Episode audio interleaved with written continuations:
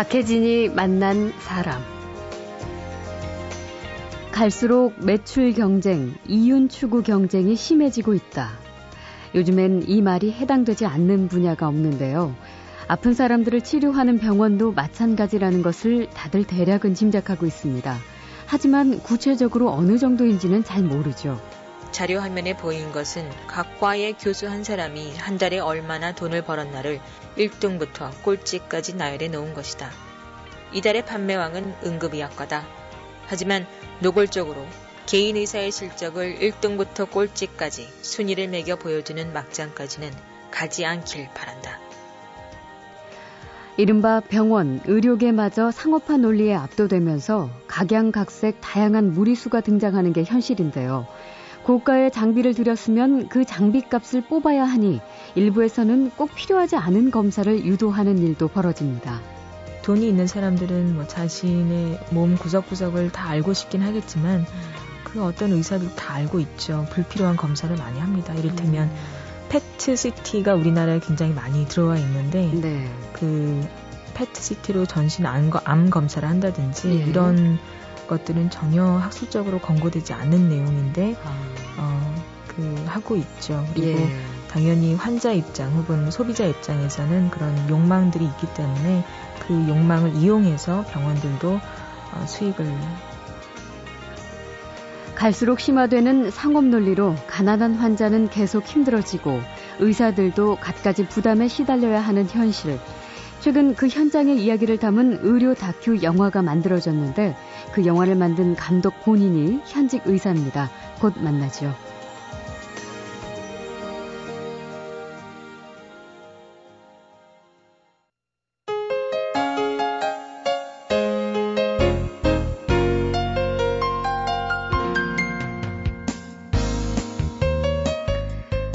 의료보험이 없어서 수많은 사람들이 병에 걸리면 파산하거나 목숨을 잃는다는 미국의 현실을 보여준 마이클 무어 감독의 영화 시코.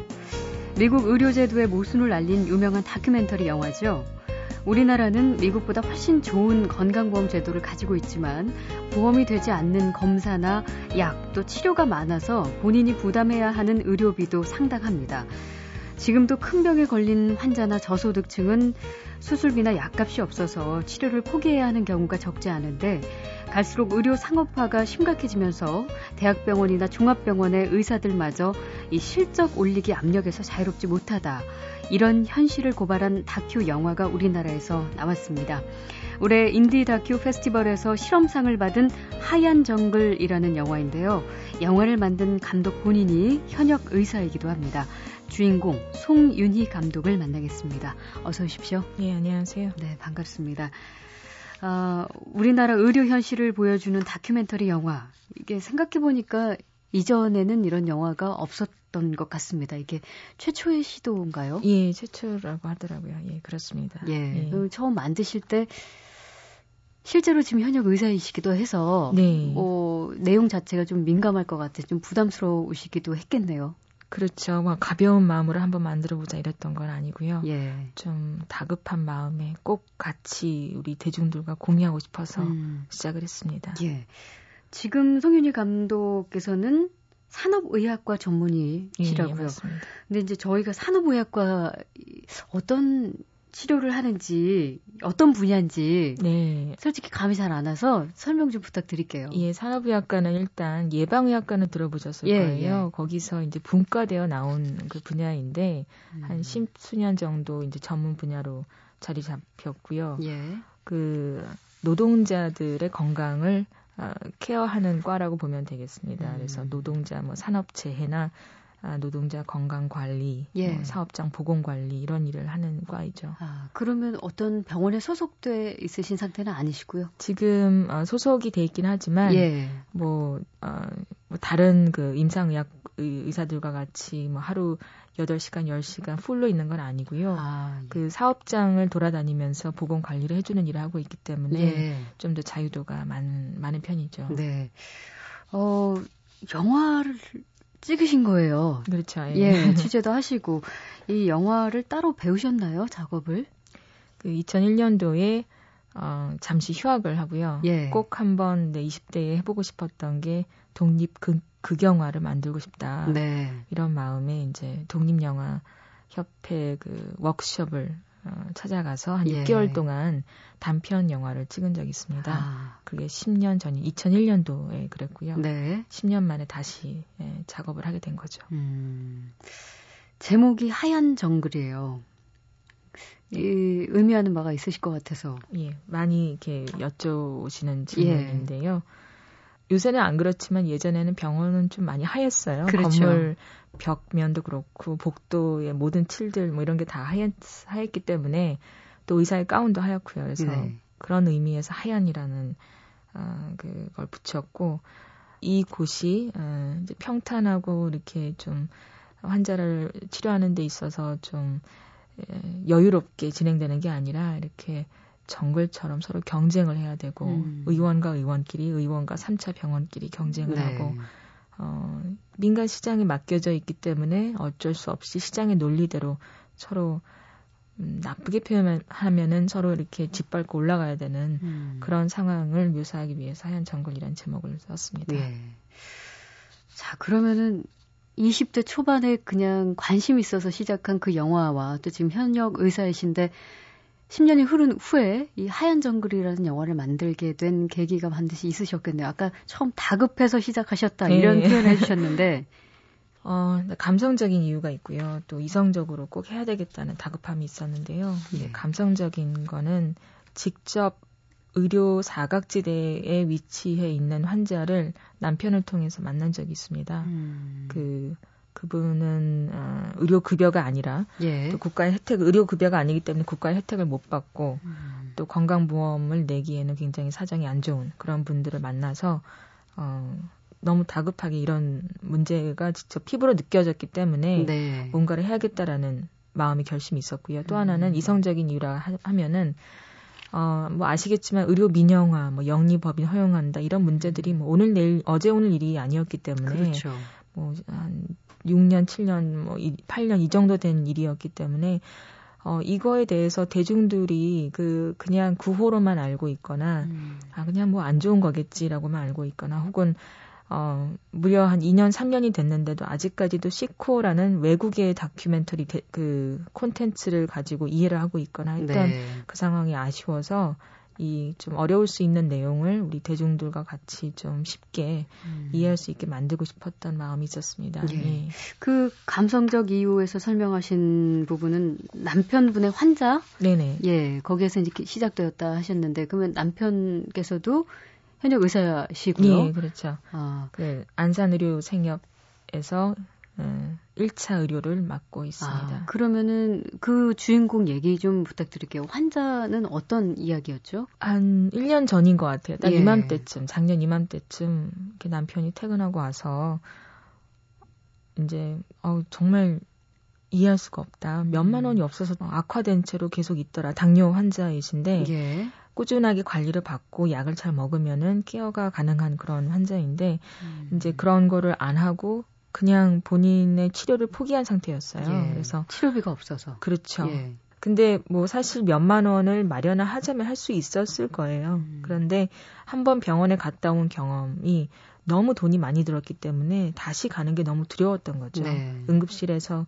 어, 한, 한나절 있었는데 본인들에게는 너무 부담이 되는 치료비가 나왔기 때문에 예. 다시는 병원에 가면 안 되겠다 이런 마음이 있었던 거죠. 그래서 예. 그냥 나는 아, 치료를 안 하겠다라고 해서 음. 어, 굉장히 당뇨 합병증이나 이런 게 심하게 오셨던 분이 있어요. 예. 음.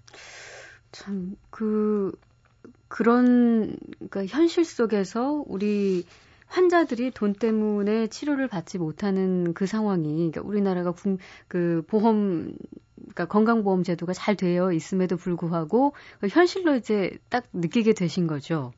그렇죠. 예. 예. 그 제가 영화를 좀 쭉 봤는데 그 앞에 말씀하신 그 당뇨 환자 그분을 비롯해서 또 한 분의 인상적인 할머니가 등장을 하더라고요. 그 수많은 이제 서민의 이야기. 그렇죠. 거기에 이제 예. 이옥 할머니라고 네. 허리가 편찮으셨던 예. 예.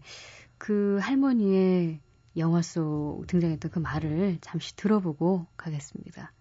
다리 이렇게 내려오는데 여기가 수술해야 돼요 그러더라고 내가 안 한다고 그랬지 그때는 그 왜 안 하냐고 그래. 무서워서 안 할래요 하고 그래도 자존심은 살아서 그럼 하지 마세요. 평생 그렇게 사실래요? 그러대. 그래서 안 할래요, 안 할래요. 네. 사실 돈이 없어서 못하는 상황이셨는데 예, 이 자존심은 살아서 이 말이 되게 마음이 아프네요. 저도 예. 어, 사실 이옥 할머니는 본인도 이제 허리로 고생하지만 아드님이 한 분 계시던데 그분도 이제 장애가 있는 분이라고요. 네네. 아주 오래 전이죠. 뭐 우리 건강보험 있기도 전에 뭐 그런 할머니가 아이를 낳는 과정에서 좀 분만 과정에서 문제가 있어서 평생 음. 장애인으로 살게 되셨던 분입니다. 예. 음. 자, 박혜진이 만난 사람 갈수록 심해지는 병원의 상업화로 발생되는 문제를 사실적으로 드러낸 의료 다큐 영화입니다.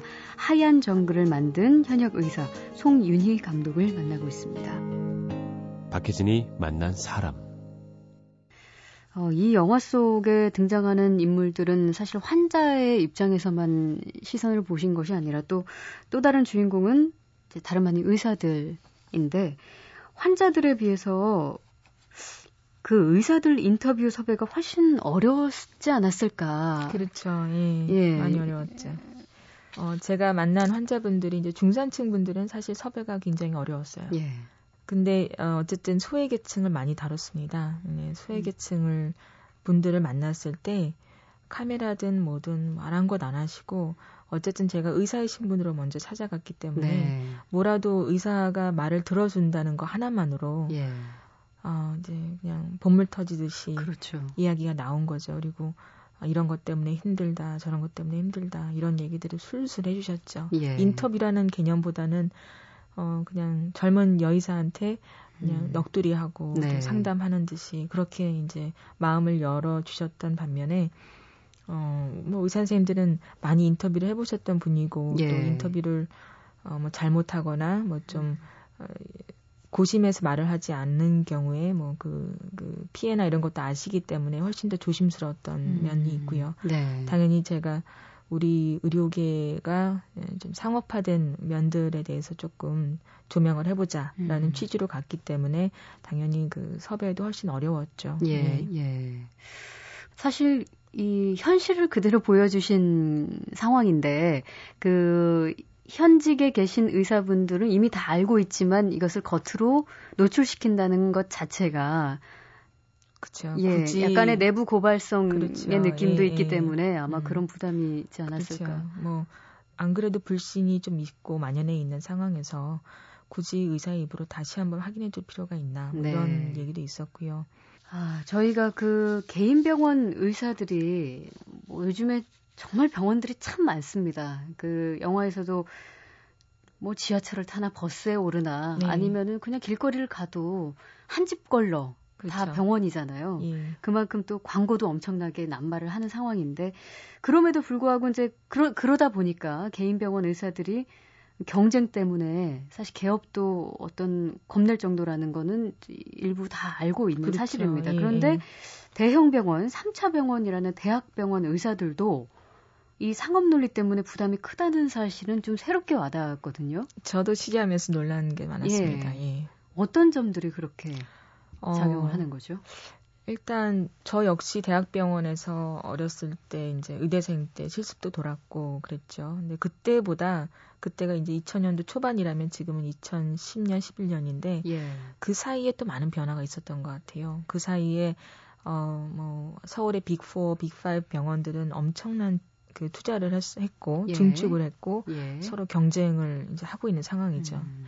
그런 상황에서 어 제가 학생 때는 미처 느끼지 못했던 어, 그런 경영의 기, 기재들 기재라고 할까요? 그런 네. 것들이 도입이 되고 있는 것 같고요. 음. 그래서 이번에 인터뷰하면서 뭐 예를 들면 10년 전부터 어, 서로의 수익을 비교해 왔다. 아, 그렇죠. 대형 병원들 그렇죠. 예, 빅4, 빅5 병원들의 얘기가 아니라요. 저 같은 경우는 그 그보다는 한 단계 아래의 대학병원 교수님의 이야기였는데 이 뭐 서로 그 비슷한 규모의 병원들을 서로 수익 실적 비교를 어떻게 공개적으로 이렇게 서로 한다고 그래요. 네. 이거는 10년 전부터 해왔는데요. 뭐 이런 식으로 예. 답을 하시길래 그때 깜짝 음. 놀랐습니다.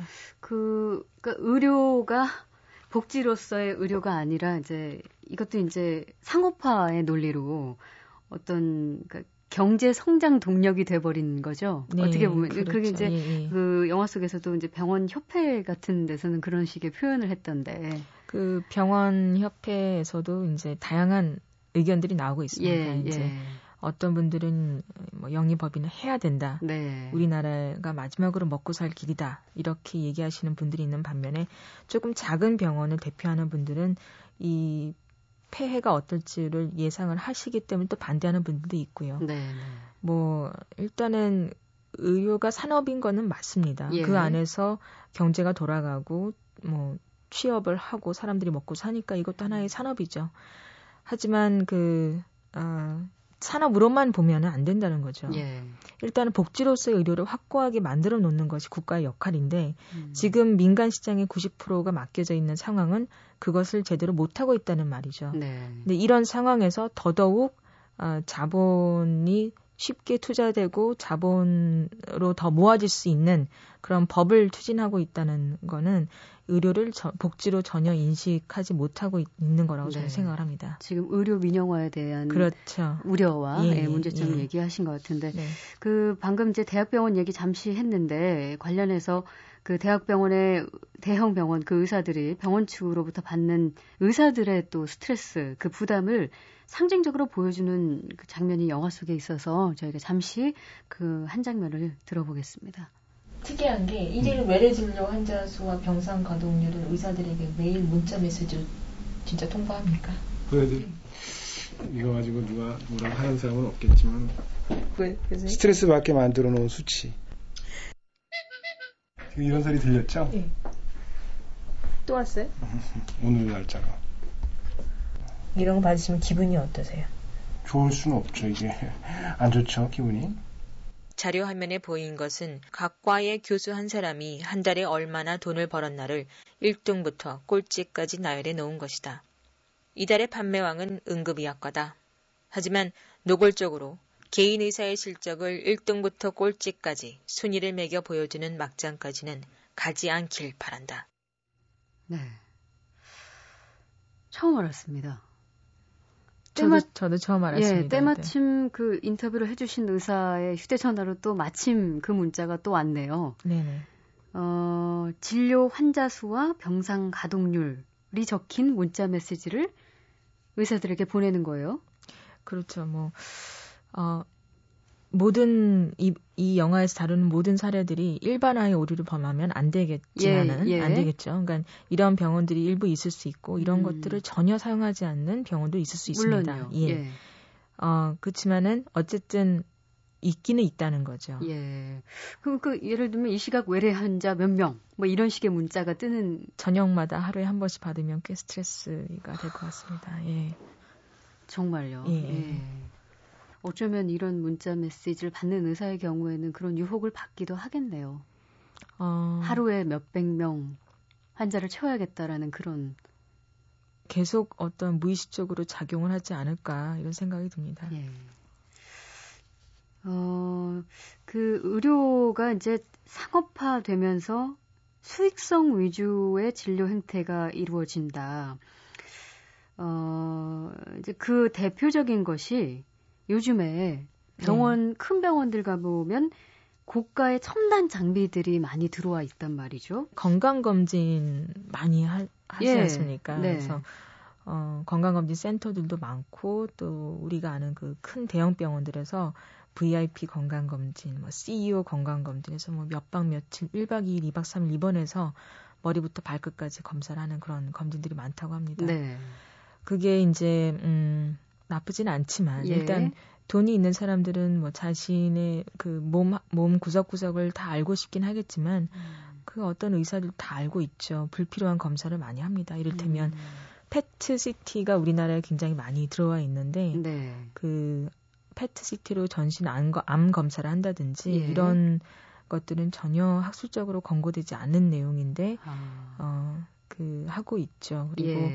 당연히 환자 입장 혹은 소비자 입장에서는 그런 욕망들이 있기 때문에 그 욕망을 이용해서 병원들도 어, 수익을 좀 추구하고 있는 상황인 것 같습니다. 예. 사실 환자 입장에서는 고가의 첨단 장비에 대한 어떤 기대감이 있는데 그렇죠. 어, 그 전에 이제 나왔던 장비로는 혹시 잡아내지 못하는 어떤 조그마한 가능성을 방금 말씀하신 굉장히 어렵고 뭐 무시무시한 그런 기계를 사용하면 장비를 사용했을 때는 아 미리 예방할 수 있어서 우리가 검사를 해보면 좋겠다. 아무리 비싸지만 그런 심리도 있지 않습니까? 아마 그 점이 그렇죠. 작용이 예, 됐겠네요. 예. 그런 심리를 어, 양심 있는 의사들은 아마 이렇게 얘기를 할 거예요. 그런 검사는 할 필요 없습니다. 음. 굳이 그 비싼 검사를 해서 하실 필요가 없고 어, 지금 뭐 건강보험에서 하는 기본적인 음. 건강검진으로 충분합니다. 이렇게 말씀하신 의사분들도 분명히 있을 겁니다. 네, 네. 하지만 아까 말씀드렸듯이 경영 쪽에서 계속 압박이 있거나 그러면은 본의 아니게 이 어떻게 할 수밖에 없는 그런 상황도 있겠죠. 예. 그러다 보면은 환자 입장에서는 과잉 진료를 하게 되는 피해가 있을 수도 있다는 거고요. 그렇죠. 그리고 예. 과잉 진료는 양쪽에서 같이 되는 거죠. 환자의 욕구. 뭐라도 검사를 하나 하거나 네. 피를 뽑거나 뭐 엑스레이 하나 찍거나 이래야지만 어떤 의료 진료를 받고 있는다는 그런 대중의 인식이 있죠. 우리나라에서는 음. 그렇죠. 특히요. 예. 그런 인식과 그런 문화, 의료 사용 문화와 함께 어, 그 대형 병원들의 어, 그 첨단 의료기기에 사용하는 그것들이 같이 상, 상승작용을 하는 음. 것 같습니다. 예. 그러면은 이거는 개개인 의사들의 어떤 윤리성과 도덕성에 맡기기에는 참 무리가 있는 부분이고 사실은 그 병원 시스템 그렇죠. 문제 제- 해결이 그렇죠. 필요한 거네요. 예, 예. 더 크게는 예. 의료 시스템 혹은 의료가 이제 민간에만 맡겨져 있는 상황을 음. 어떻게 해서 좀 개선을 해야 되는 상황인 것 같습니다. 예.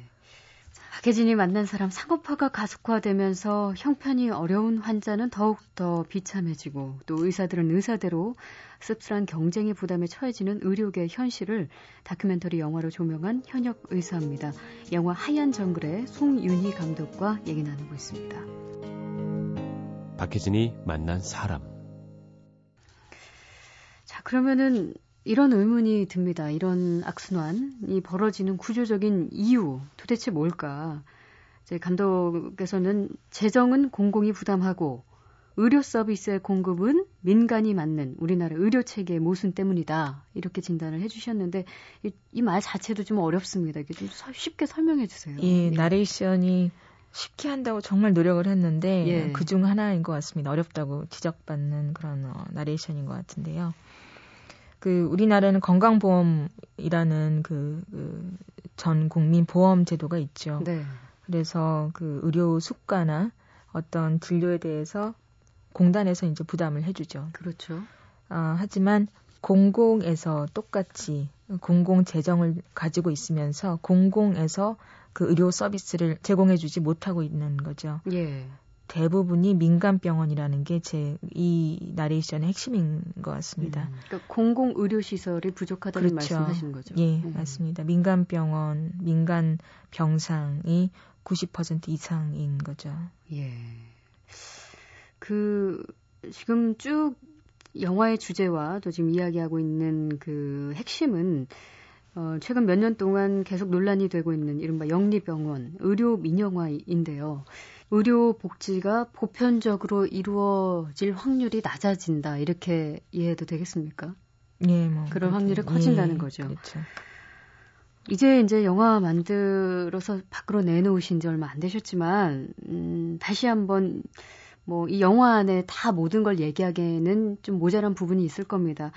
어, 하지만 분명히 이제 의도가 있으셨고 취지가 있으셨기 때문에 다시 한번 강조하고 싶은 메시지를 방송을 통해서 한 번 더 얘기하신다면 저는 대중들이 이 영화를 봤으면 좋겠어요. 의사 선생님들도 이 영화를 봤으면 좋겠습니다. 그래서 내가 의사이기 때문에 어떤 의료 제도를 원하는 것이 아니고 내가 이 사회를 살아가는 한 사람으로서 한 사람이라도 더 소외되고 어, 생명이 어, 괄시되는 그런 현상을 나의 일로 생각하고 같이 연결된 존재로 생각을 하고 어, 이 문제 의식을 가지고 예. 좀더 나은 의료 제도를 만드는데 의사들, 대중들이 다 같이 동감해서 예. 참여했으면 좋겠습니다. 아, 그러면 지금 이제 청취자분들도 아, 어떤 내용을 담고 있을까 얼마나 이제 함께 공감하려면 이 영화를 봐야 할 텐데 이 하얀 정글 영화를 일반 극장에서 지금 볼 수 있는 건가요? 아니요, 없습니다. 그러면은 우리 어떻게 볼 수 있을까요? 어, 현재는 어, 공동체 상영 방식으로 하고 있고요. 예, 공동체 상영 방식이라는 것은 어, 그 모든 다, 독립 다큐멘터리나 독립 영화들이 극장까지 가기에는 상당한 어려움이 있습니다. 예. 자본금이나 여러 네. 가지 배급사를 만나야 되고 이런 일들이 있기 때문에 그런 영화들을 같이 볼 수 있는 방법이 없을까 해서 어, 공동체, 그러니까 10명, 20명 이런 단위를 조직을 해서 예. 좋은 영화를 보고 서로 토론하고 논의하자. 예. 이런 어떤 문화를 만들어내는 하나의 방식인 것 같습니다. 예. 그래서 공동체 상영 방식으로 하고 있고, 음. 어, 신청은 어, 하얀 정글 치시면 그 블로그가 음. 나옵니다. 예. 들어가셔서 신청하시면 됩니다. 음. 그러니까 무리 지어진 그룹의 공동체가 있으시다면 만약 궁금하시다면 그렇죠. 인터넷 포털을 통해서 그렇죠. 하얀 예. 정글을 예. 치시면 아마 동참을 할 수 있을 것 같습니다. 그 얼마 전에 국회에서도 이 영화를 상영한 것으로 알고 있습니다. 그 국회의원들의 반응은 어땠나요? 정말 반, 반긴다는 느낌이 들었어요. 예. 굳이 이 영화가 아니라 이런 영화가 없었기 때문에 이런 영화의 필요성이 음, 정말 절실했었던 것 같습니다. 그래서 예. 반긴다는 느낌이 들었고 의원 총회 때 예. 같이 보고 또 공유하고 확대 상영할 수 있으면 좋겠다 이런 반응들이 있었습니다. 네. 자, 박혜진이 만난 사람 상업화와 시장 논리가 강화되면서 환자와 의사 모두 힘겨워지는 우리 의료계의 구조적인 문제를 다큐멘터리 영화로 만든 의사 영화 감독 하얀 정글의 송윤희 감독을 오늘 만났습니다. 고맙습니다. 예, 감사합니다.